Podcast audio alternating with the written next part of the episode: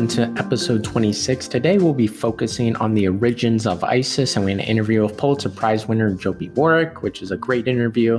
But before we get to that, I wanted to do a little bit more background. This is the fourth episode that we sort of done on the Middle East. If you remember, we did an episode, I believe it was the 12th, on the Ottoman Habsburg Wars. I guess you could qualify that as Mediterranean, but since the Middle East is right next to Mediterranean, uh, we also did an episode on the Arab Spring, which was super interesting, uh, which I would recommend. And finally, we did uh, one on the decision making process that went into the Middle East. And I'm always personally been fascinated by the Middle East, one, because of its history with the different religions, Judaism, Islam, and Christianity, all sort of have you know holy sites there and have very rich history going all the way back to ancient Rome, really um, and all the way through the Crusades and the Ottoman Empire, and obviously up until now with the war on terrorism. And looking at the origins of ISIS, I think most people have a lot of misconceptions about sort of the root of the organization and how it came about. And sort of what we do in the interviews, we kind of get beyond those narratives and really go into sort of the origins of the group, how it came to develop, how it sort of differed from Al Qaeda, and how it sort of goes beyond our simple understanding of the Middle East. I think that's personally been one of our biggest problems is the fact that we don't understand the Middle East, its culture, the difference between Sunni and Shiite, the different tribal sects, all of that sort of creates these very convoluted, difficult situations that we throw ourselves in. So when looking at war in Iraq, which is sort of what Mr. Warrick bases his book off of, I think we see sort of this evolution of developing a model, as you will, to try and bring democracy to the country that, you know, hadn't really experienced it. Without further ado, we'll get into the interview. I hope you enjoy it. Uh, it's definitely one of my favorites, and it's not every day that you get interview a Pulitzer Prize winner, so I hope you enjoy. On today's episode, we welcome on Joby Warrick. He's a national security reporter for the Washington Post covering terrorism, rogue states, and weapons proliferation. He's the author of two books, including Black Flags The Rise of ISIS, which was awarded a 2016 Pulitzer Prize for nonfiction, his first book, The Triple Agent, recounts the 2009 suicide attack by an Al Qaeda informant on a CIA base at Khost, Afghanistan, that killed seven U.S. intelligence operatives. Before joining the Washington Post, he covered the fall of communism in Eastern Europe as a UPI correspondent and worked as a reporter at the Delaware County Daily Times, the Philadelphia Inquirer, and the News and Observer in Raleigh, North Carolina. So, welcome on. Thank you. Good to be with you. And then begin, what is your favorite subject of history or political science to research and talk about? Why is it your favorite, and how did you become interested in ISIS? Okay, well, there's a sub theme of contemporary history that deals with the clash of ideologies as we've experienced in the last 20 years. When I was a young reporter, a young man, the big clash, of course, was the, the West versus the East, communism versus capitalism. And unlike other kinds of conflicts, these are ideological struggles with both sides feeling that they were superior or had, had a superior version of reality to the other. That's fascinating to me. And there's all these parallels that I've discovered in the clash between Al Qaeda and, and radical Islamists and Western style democracies.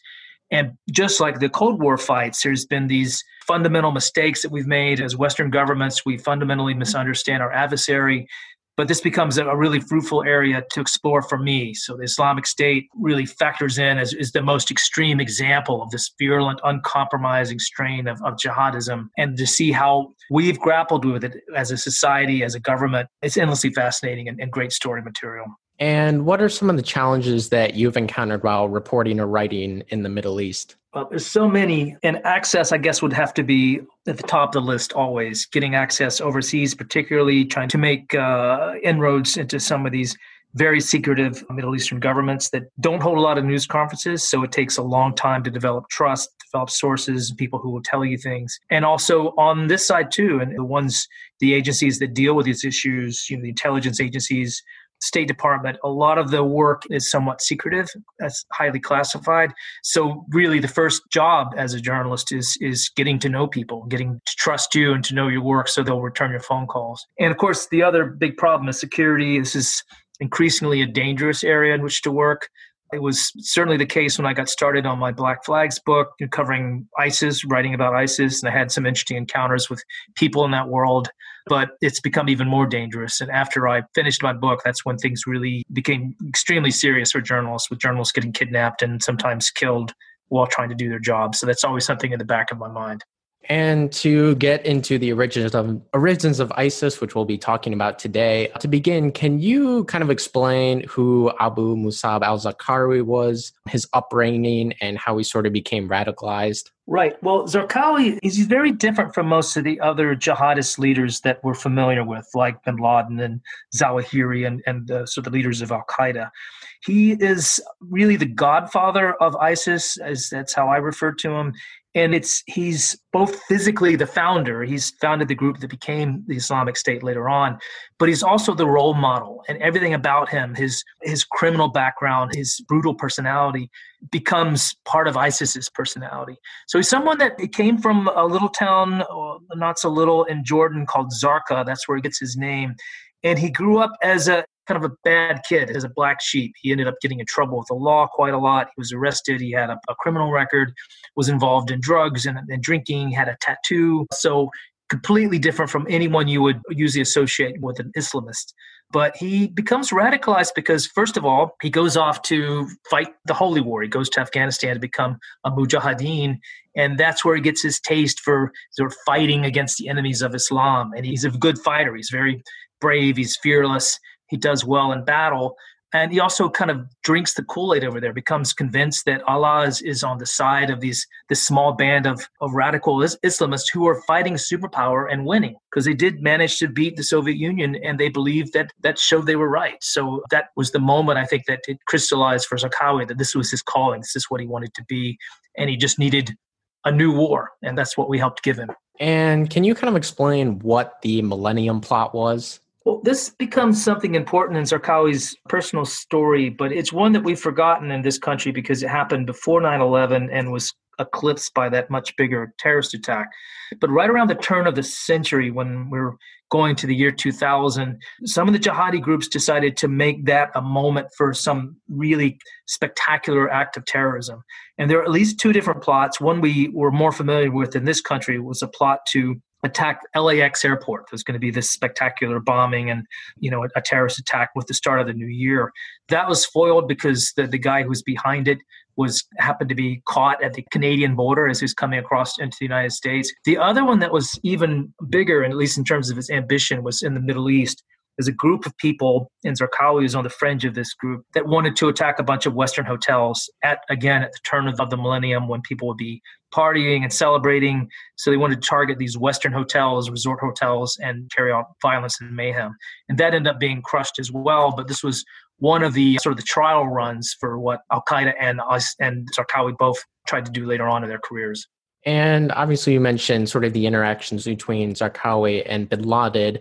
How did they sort of end up together, and did they sort of differ in their ideologies towards Islam? You'd think they'd be very much alike, but they were quite different, and it was personality difference more than anything else. Because Bin Laden was, as we know, you know, very disciplined. He was educated. He was an engineer. He was very much a controller. He controlled his organization very carefully. He didn't let just anybody join there were rules, there were ideologies that you had to agree with.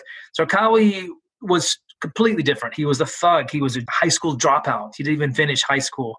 He was undisciplined. So when he comes across to Zarqawi's camp in 1999 and says, you know, I want to be part of your movement, uh, bin Laden looks at him and says, No thanks, you're too crazy for us. So they kind of went their separate ways. Zarqawi goes out to the western part of Afghanistan and starts his own training camp for his followers, but they essentially separated then, and he wasn't formally part of Al Qaeda, at least at that time. And when did U.S. intelligence sort of begin to pick up on al Zarqawi and sort of the threat posed by his group and by Al Qaeda in general?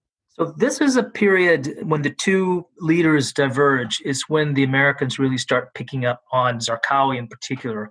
Al Qaeda had been a big concern for several years. They'd blown up embassies in Africa. There was, of course, then the 9/11 attacks happened, and, and this is the most important terrorist group in the world. But Zarqawi was seen as a dangerous element all to himself and when he left Afghanistan after the invasion, after our forces came in and toppled the Taliban government. He runs off into northern Iraq, this area that's kind of a no man's land. It's, it's beyond the no fly zone, so there are no Iraqi troops up there to speak of. And he starts his own little base and he begins to reach out to potential allies in the Middle East and in Europe. And he's starting to make plans for terrorist attacks.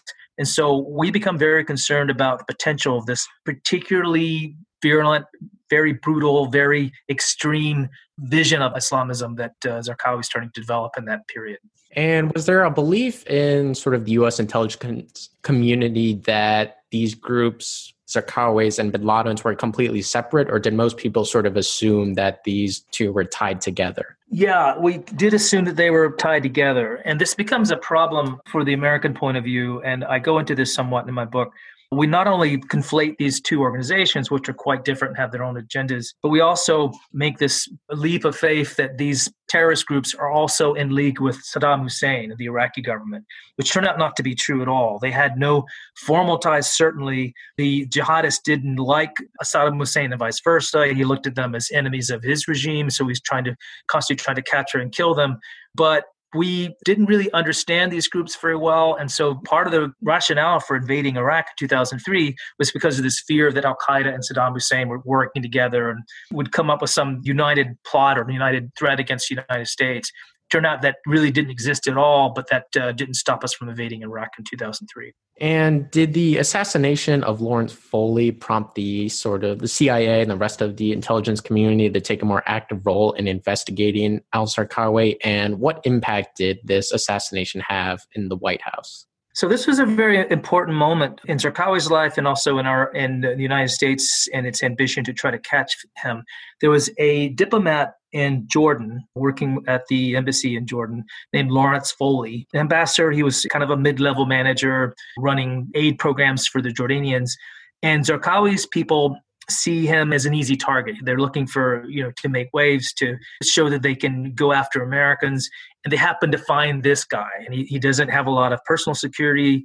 And they develop this plan to kill him. So they just ambush him outside his house one day and kill him in cold blood. And this is something that Zarqawi planned and organized and it really helps put him on the screen of the radar screen of the americans because there aren't a lot of assassinations of this kind in the world believe it or not there aren't a lot of, of us diplomats who are killed on the job. And so when he was, and when Zarqawi is fingered as someone who organized that assassination, Zarqawi really moves up the list of priorities to somebody we want to get. And to get into the invasion of Iraq, which played an important role, was there this broader belief that Iraq was harboring Al Qaeda? And did this sort of reinforce the Bush administration's resolve to invade the country? Exactly, because there were really two rationales that were outlined to the American people and to the world of why we needed to invade Iraq. One was this WMD problem. We know how that went. This belief that Iraq had a secret WMD programs and it was a matter of time before they had nuclear bombs, so we had to invade to stop them. But the other was really this fear that Saddam Hussein plus Al Qaeda plus Zarqawi would be much more dangerous than any one of them alone. And I could very vividly remember the, the speech that Colin Powell, the Secretary of State, gave at the time. This is recounted in the book as well, where he puts Zarqawi's picture on the big screen at the UN Security Council and basically says, This is the poster child for this connection between Saddam Hussein and Al Qaeda. This is why we have to go in and get Saddam Hussein because he's working with guys like Zarqawi. It's going to become much more dangerous to us as Americans. And it turns out that there was no real connection and it was bad intelligence. It was a lot of jumping to conclusions. But for this reason, Zarqawi does become part of the rationale for invading Iraq. And interestingly and kind of ironically, once we did invade, Zarqawi takes advantage of it. And he takes advantage of this moment in which he can go after superpower as he'd always imagined in his mind that he would sometime do. And wasn't there an opportunity to sort of kill Zarqawi before the invasion of Iraq? That's another of the great ironies of the story. But yeah, so we had him in our sights. We knew where he was because we were watching this training camp he had in northern Iraq very closely. We had CIA people on the ground keeping tabs on it, so they knew exactly where he was. And the CIA proposed an, a strike to try to, to eliminate Zarqawi before the invasion. And it was taken up to the very highest levels of the Pentagon and was turned down And the reason was was was a fear that if we went after Zarqawi, we would somehow interfere with our own invasion plans for the big invasion of Iraq. So it was decided to well, let's wait. We'll do the invasion first, and then we'll go after Zarqawi and his people. But by the time you know, after the invasion took place and they were ready to go after Zarqawi, Zarqawi had long cleared out and was gone. So they, they missed their opportunity to get him. And did the chaos in Iraq and the aftermath of the invasion give Zarqawi and his group room to create a broader strategy for fighting the Americans? And what was this strategy? It was a perfect opportunity, really, for Zarqawi because he wanted to fight a superpower and he was prepared. And the chaos after the invasion of Iraq, when you have dismantling of the armed forces, the army, the Iraqi army is sent home, the police establishment is being broken up, the intelligence apparatus, all the things that helped Iraq run as a country, those are all either dismantled or in chaos. And this was exactly the environment that someone like Zarqawi was able to exploit and try to find a way to develop a base and to become very strong very quickly. And that's what eventually happened. And how was Zarqawi able to build such an extensive network so rapidly? So he did a couple of really smart things. One is he tapped into this great professional network, which was available to him, which is all these Iraqis who were now unemployed. And you have former Iraqi soldiers who no longer were getting pensions. You have Ba'athist Party leaders and generals and colonels who didn't have jobs anymore. And they were beginning to look for ways to fight back against the Americans, but they were disorganized. Here comes Zarqawi with all these grand ideas. He has explosives, he's got money, he's got connections, and he's becomes this kind of mobilizing point for all these hostile elements that wanted to go after the Americans that weren't quite ready or didn't really have a plan. So he becomes this unifying factor. And his organization, which later becomes known as, as Al Qaeda in Iraq, becomes the most important single terrorist group on the Sunni Shiites, the Sunni Muslim side. And the other thing he did, which was pretty smart, was to try to really cause friction between Iraqi Sunnis and Iraqi Shiites, these two sort of sects of Islam. And he deliberately tried to set off a civil war between the two groups. And he managed to do that pretty well.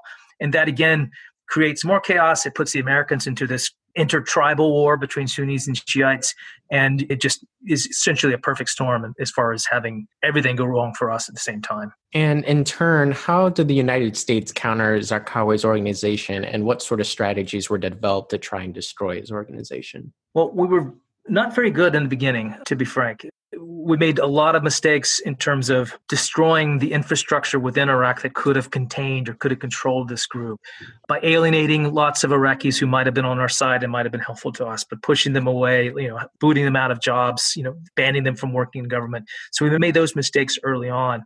Eventually, we did get better at going after him and his network. And the, the key really was intelligence. We ended up improving our surveillance capability, putting more drones and aircraft in the air, and then exploiting the intelligence. There was a general who became the chief of special forces at the time named Stanley McChrystal, later became quite famous. But at the time, he was the guy who figured out how to get inside Zarqawi's upper echelon, how to go after his lieutenants and his, his senior commanders. And the key was exploiting intelligence very quickly. If you find out where a safe house is, you go blast down the door, take out the bad guys, gather up the intelligence from inside that house, and then that very same day you go after the next one, taking advantage of the intelligence you've gathered. It was that kind of operation day after day after day that began to whittle away at, at the organization and, and eventually just decimated it. And to sort of build off that intelligence, what role did the country of Jordan play in contributing to intelligence gathering and tracking different elements of Zarqawi's organization? So Jordan becomes a key player all really from the very beginning with Zarqawi because this is his home country. The, the Jordanians know him very well and they have a really good close relationship with the Americans. The CIA and, and, the Jordanians work together very closely on lots of different operations. And once the war starts in Iraq, Jordan doesn't support the invasion of Iraq. The king of Jordan pushes back, argues against it. But once it happens, uh, once again, the Jordanian intelligence agencies become very useful, very helpful for us in understanding some of these Sunni networks and how they run and where they're located. And they ended up giving us information that eventually helped lead to the killing of Zarqawi in 2006. And in general, how did leaders in the religion of Islam see Zarqawi and his organization? So it was very mixed. You get in beginning in particular, people like bin Laden and his number two, Zawahiri, really not liking Zarqawi very much and seeing him as a bad figure because he was doing all these extremely brutal things. He was doing videotape beheadings, killing innocent women and children, including Muslims, bombing public places like marketplaces and schools and acting in such a brutal way that they saw him as bad for the brand. And so they kept trying to encourage him to stop, to change tactics, and Zarqawi would never listen to anyone. But eventually, Zarqawi becomes so successful, they really felt they had no choice but to try to unite with him. And so in 2004, Zarqawi becomes the first Al Qaeda franchise. Bin Laden reaches out to him and says, Yeah, you can be part of our gang. You have your own separate identity. You're Al Qaeda in Iraq. We'll work together with you on certain things. But even bin Laden, as horrified as he was by some of the things Zarqawi was doing, felt that it was essential to have someone like him on their side, on their team, and helping energize their base. And how did Zarqawi go about sort of recruiting different people, whether they were soldiers or suicide bombers? And how important was his sort of use of internet in these different tactics? This is an area where Zarqawi became fairly sophisticated, almost in a surprising way, because as we've discussed, he was a high school dropout. He wasn't technically very sophisticated, and yet he had an instinctive sense that this new phenomenon, which was broadband at the time, you know, getting images and getting propaganda into people's houses around the world in real time, that was a very important tool. And so he began to kind of create messages for the internet age. And ISIS becomes much better at it later on. But he, you know, one of the first big moments for him online was a beheading of an American. They kept they kidnapped this uh, Philadelphia guy named Nicholas Berg, put him in an orange jumpsuit, and Zarqawi himself commits the murder, kills the man with his own hand. And then that internet image, that video becomes the calling card for Zarqawi and it goes out around the world so millions of people see it. And we're revolted by it back home. It's it's terrible to watch. But for these young radicals around the world in places like Iraq and in some of the other countries in the region, this is a very powerful image of this Jordanian who's very virile, who's aggressive, who looks like a ninja warrior, killing Americans and, and sort of taking justice in his own hands as he saw it. And that becomes a big recruitment tool for Zarqawi in the end. And ultimately, what happened to Zarqawi and most of his organization? So he becomes such a pain, such a problem for the Americans that we spend a lot of money and effort to try to find him. It took a long time. We really ramped up the campaign in 2004. It wasn't until the middle of 2006 we were able to get a break and figure out where he was and to follow some of his disciples to his hideout. And then we dropped a couple of bombs on his little safe house and killed him. Americans arrived at the very end, pulled him out of the rubble, and actually were able to see him before he died. So we knew it was him. And after that, little by little, his organization begins to fall apart. It doesn't have this charismatic leader anymore. We're getting very good at knocking out the number two leader and number three leader. So it begins to disintegrate. And by 2008, there's not much left of it. It's being driven underground. It's not very capable anymore. It's demoralized. So we very nearly destroyed it by the, certainly by the end of that decade, by 2009, 2010. And to kind of get into the Arab Spring, which was an important event in the region, how did the Arab Spring sort of destabilize both Iraq and the Middle East in general and allow ISIS to organize? So the Arab Spring plays out very differently in many different places. From Egypt, where there was a fairly quick, incredibly momentous change of government. So you end up, a dictator ends up being thrown from power in just a few weeks, to the other extreme, which is Syria, perhaps Libya as well, where the result is a protracted civil war. And there's nothing that's better for these terrorist groups, and particularly those like ISIS, than the chaos and the ungoverned spaces that you have when you have a civil war. So you, you have a country that's awash in weapons. You have people who are brutalized and radicalized by war itself. And this becomes a perfect environment for these guys to insert themselves into and, and develop, you know, a, a different audience, a different following than they would have had before. And did really the civil war in Syria pretty much give all the room in the world for ISIS to organize and form and prepare for what was this vision of this Islamic State in the Middle East? It did. And for a number of reasons, I think the most important one, as I look back at it, is they were successful. Of all the groups, there must have been various calculations, maybe 500, 600 different militia groups in Syria, ranging from little bands of students who decided to become, to join the rebel side, to groups of soldiers who defected. But the ones who became most effective as fighters were the Islamists. Groups like Al Nusra Front, which was a kind of an offshoot of Al Qaeda, but mostly ISIS. ISIS had the experience. It had fought before. It knew how to make weapons. It knew how to carry out attacks. And it became a, sort of a magnet just because it was doing so well. And so, young Muslims in Europe and in North Africa who are looking to join the cause, looking to fight against this uh, terrible dictator in Syria, end up joining ISIS because they're the ones that, that pay money, they're the ones that are getting the job done. And so you have this incredible situation where ISIS, very much on the ropes, almost defeated in 2008, 2009, in just a very short period of time becomes massive, has tens of thousands of followers, recruits them around the world, a real significant military operation. And that happens be- partly because of the Syrian conflict and this vacuum that was created that it, that it exploited. And in addition to the Syrian civil war, do you think that the pullout of US troops in Iraq allowed for the revival, allowed the remaining elements that still existed in Iraq? Yeah, it certainly helped as well, because that was the other aspect of this. You have an opportunity in Syria for uh, Zarqawi's gang to reinvent itself. And back home, you have a situation where the Americans are leaving. They've had an agreement with Iraqis to, to, withdraw by 2011. So they're on their way out just as Arab Spring is starting to happen. And it wasn't just the withdrawal of the Americans, but the fact that the Iraqi government that was left in charge was really a failure. It was highly corrupt, it was incompetent.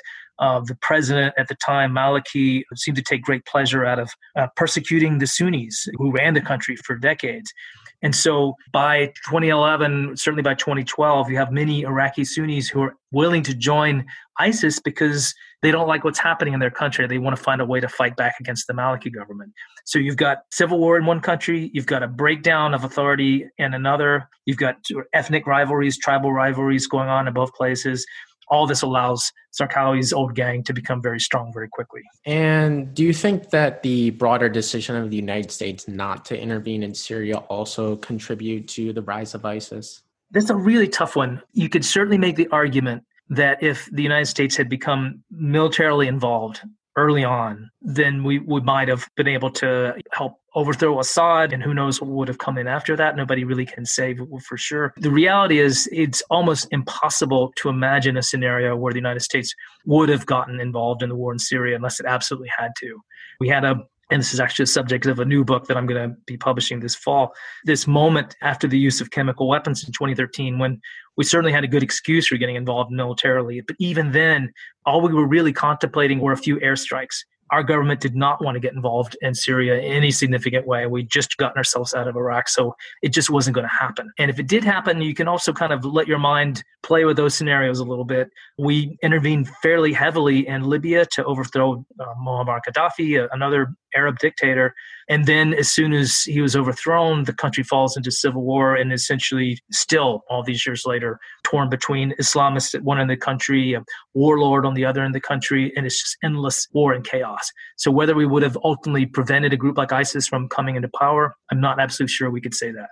And how did Abu Bakr al Baghdadi eventually ascend to sort of lead ISIS as an organization, and where did he come from? So you have this figure Baghdadi who becomes involved in the the story soon after Zarqawi is killed. He's in this sort of middle level of Al Qaeda and Iraq managers who is liked and respected because he's a religious scholar. You know, they need to have a sort of designated person who's the spiritual leader of the group, and that was Baghdadi, someone who wanted at one point in his life to be a professor of Islamic jurisprudence.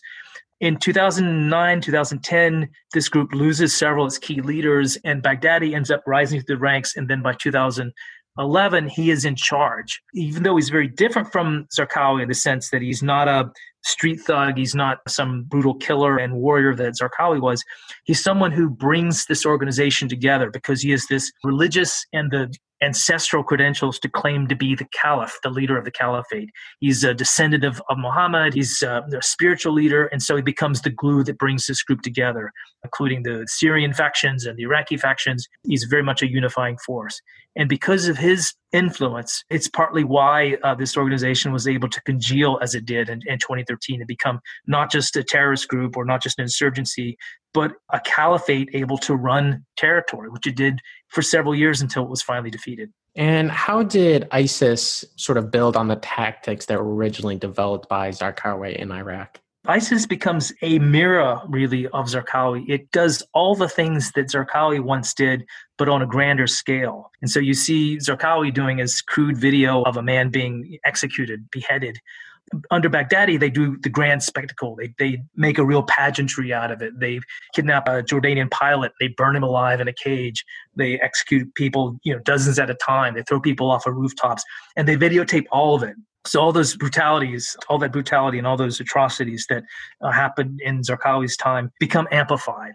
The same animus that he had against Shiites, Zarqawi was you know hated Shiites. They're very anti-Shiite as well and make that part of their cause. So it really, in, in many ways, it becomes a reflection of the Godfather, the man that founded the organization back in the early days. And to ask some concluding questions, what countries played a role in defeating ISIS, whether it was Iran or the Iraqi army or the United States? What was the makeup of sort of this coalition that really disliked ISIS and fought against them? This was a remarkable diplomatic story, I think, to begin with, because it was a true coalition of countries that defeated ISIS in the end we can think back to the U.S. invasion of Iraq, and there was a coalition of the willing, which ended up being the United States and Britain and a few other countries contributing a few people. In the case of the fight against the Islamic State, there were more than 70 people, 70 countries rather, that signed up to help out with this.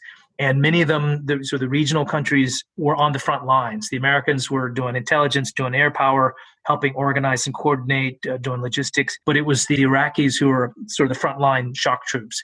It was the Kurdish Syrians who were helping us, the Jordanians and the Emiratis and others flying air sorties. So it was a true coalition in that sense. And it worked slowly because when you bring together such an unwieldy, diverse force of fighters, it takes longer. But the beauty of this effort was, in the end, the local people won back their own territory. The Iraqis liberated Iraq. The Syrian Kurds liberated their part of the country. And now they're in charge of it. They're rebuilding the place themselves. It's not some foreign government, not United States and Western Europe that are in the country as invaders and drawing hostility because they're not really local. And to get sort of more specific, what role did Iran sort of play in building this coalition and fighting against ISIS in general? So they were not exactly allies in a technical sense, but they were interestingly on the same side in this fight. And you do see the Iranians looking at ISIS and seeing them as, as being very much a threat to Iranians as well. And they helped organize Iraqi militias of Shiite volunteers, basically, who did a lot of the fighting inside Iraq, particularly in Western Iraq, places like Tikrit, where these Iranian backed militias helped liberate cities that were overtaken by ISIS. I think we eventually would have seen a, a success without them, but the Iranians and their proxies did do a lot of damage to ISIS and did help drive them out of many Iraqi cities. And do you think now that ISIS has mostly been defeated, you know, the relationship between Iran and the US will continue to sort of deteriorate? Or do you think there's common cause in the Middle East that somehow could bring this wide coalition together again? Or do you think that it's going to continue to deteriorate like it has been for pretty much the last 40 years? Mm. It's, hard to be very positive or optimistic about uh, the, the relationship with Iranians. And there have been missed opportunities. We certainly have been bitter enemies at, at many parts of our mutual history. But after 9 11, after the attacks on New York and Washington, there was a brief moment where the Iranians made overtures to the Americans and suggested we could work together or help each other out. And that was turned away because we were suspicious about the Iranians and their nuclear activities and their you know, sponsorship of Hezbollah, all good reasons. But we essentially said no thanks to the Iranians back then.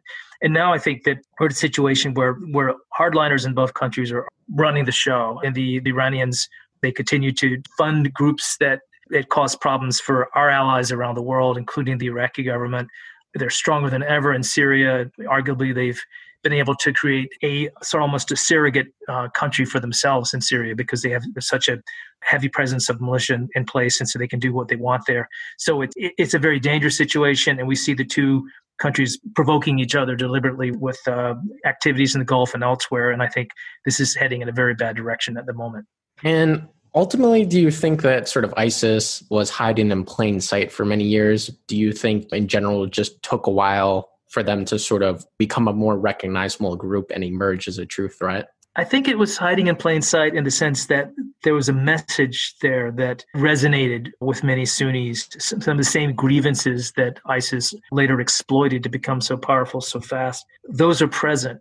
And so I think what was really impressive about ISIS in a negative way, I suppose, is its ability to capitalize on those issues, those grievances, the feeling of powerlessness that many uh, young Muslims have, unable to shape their own future or to control their own destiny, you know, offended by the presence of Western troops or offended by Western culture. And so all those grievances were masterfully exploited by ISIS in the end. And it didn't take very much, really, except a group that was ready to mobilize and ready to do big things. And then Baghdadi got his moment in 2013. And it seemed like many of the sort of current and former leaders of ISIS were detained at one point by you know the United States and Iraq or by US allies.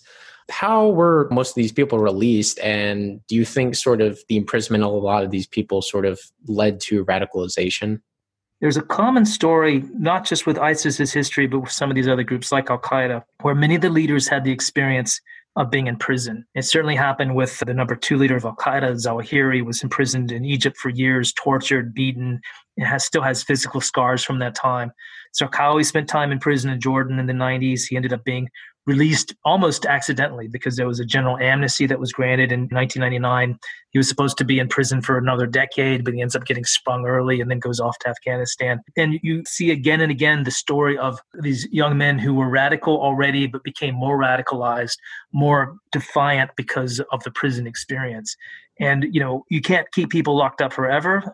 Guys like uh, Baghdadi end up being held by the Americans at a prison camp in southern Iraq eventually he gets released and a lot of his, his colleagues do too. And when they get out often they're much more hardened much more ideological much more radicalized than when they went in. And my final question is it seems like most people's perceptions of ISIS is that sort of a spur of the moment organization built out of, you know, the chaos of civil war and the pullout of US troops, but based off your writing and reporting, it appears that, you know, sort of their rise was sort of years in the making and that they have a clearly long history. Can you kind of just broadly explain that sort of story ISIS goes much longer than what people mm-hmm. think? And that's really that's a good question because it's really the reason I wrote my book Black Flags because I do think that a lot of people saw in 2013 2014 this group that came out of nowhere and suddenly was looked so powerful and so terrible and frightened people frankly. But this group had a very long history and had been this is a overnight success that had been years in the making, literally. And what's also important about that is realize that the story isn't over because even though we have this moment where the caliphate has been defeated, ISIS is not finished. And, you know, the intelligence folks who are in the region that we talk to all the time say this constantly that the group is rebuilding in Iraq and Syria. It's certainly making inroads in other parts of the world, including parts of Africa, South Asia, East Asia. And so it's not the end of the story. And the same virulence the same brutality is emerging in other parts of the world and will continue to do so. It becomes something that becomes, for us, almost a generational conflict that never quite goes away. I hope you enjoyed that interview with Joby Warrick. I again, it was really neat being able to talk to him and I think it's fascinating too, not just, you know, intelligence gathering, all of that, but the reporting side of things, you know, the links that, you know, journalists are willing to go to report and document. As, you know, I read in his bio, he wrote extensively about the covert attack in Afghanistan against the Central Intelligence Agency. That's also a really good book. It's really, I think in the last decade, it's been really interesting to sort of look at the unprecedented access that I think reporters have been able to get and have been able to write about. I think it's, cool that we're able to sort of you know talk about these stories and really go into depth. I even in you know going back to 2014 when isis sort of rose and most people again just thought this was a spur of the moment organization that sprouted out of nowhere it really isn't true. It's really sort of goes beyond just what al qaeda in iraq was and you know again the misconceptions of all of that and again, I could do again an entire podcast on simply Middle Eastern history. I'm sort of hoping to go back in time and sort of examine the origin of Islam and the Islamic empires because I always think that's sort of fascinating as well because that had a tremendous impact on world history. But again, looking at ISIS and sort of their goals, and they're not necessarily defeated. Uh, well, they mostly are defeated in Iraq and Syria, but they certainly still have cells in Yemen and different countries in Africa and all of that. And I always sort of wonder when you, again, when you went into Afghanistan, for example, if we sort of took a sledgehammer and sort of like smashed the nut and the nut went everywhere, everywhere and all those sort of cells went everywhere across the Middle East. And I think we've seen that sort of same thing with ISIS that you know, the organization has sort of gone underground and, you know, whether it rises to the level it did in sort of 2014, 2015, I doubt, but again, you sort of never know. So again, I enjoyed sort of not just looking at ISIS, what happened in, you know, 2014, 2015, but going really beyond that to understand the origins, sort of the thinking behind the organization and all of that. So I hope you really enjoyed it. I would definitely recommend going and listening to some of our other episodes where we cover different topics in the Middle East. I definitely recommend any number of authors that are constantly coming out with new material and writing about these different stories. Again, I would definitely recommend uh, Mr. Warrick's book, Black Flags, The Rise of ISIS. As I said, won a Pulitzer Prize winner. And he's also, you know, he still does reporting uh, for the Washington Post. So definitely recommend looking him up and following him on Twitter. He does a ton of great work. So I hope you enjoyed the interview and enjoyed this episode. If you have reached this point in the podcast, you are at the end, and thank you for listening all the way through. As always, follow us on Spotify, subscribe on Apple Podcasts. You can also follow us on social media at History Does You on Instagram or Facebook to keep up with new episodes, giveaways, and the chance to ask questions of your own to our guests. If you listen to us on Apple Podcasts and enjoy what we do, please give us a review and share it with your friends. Thanks again.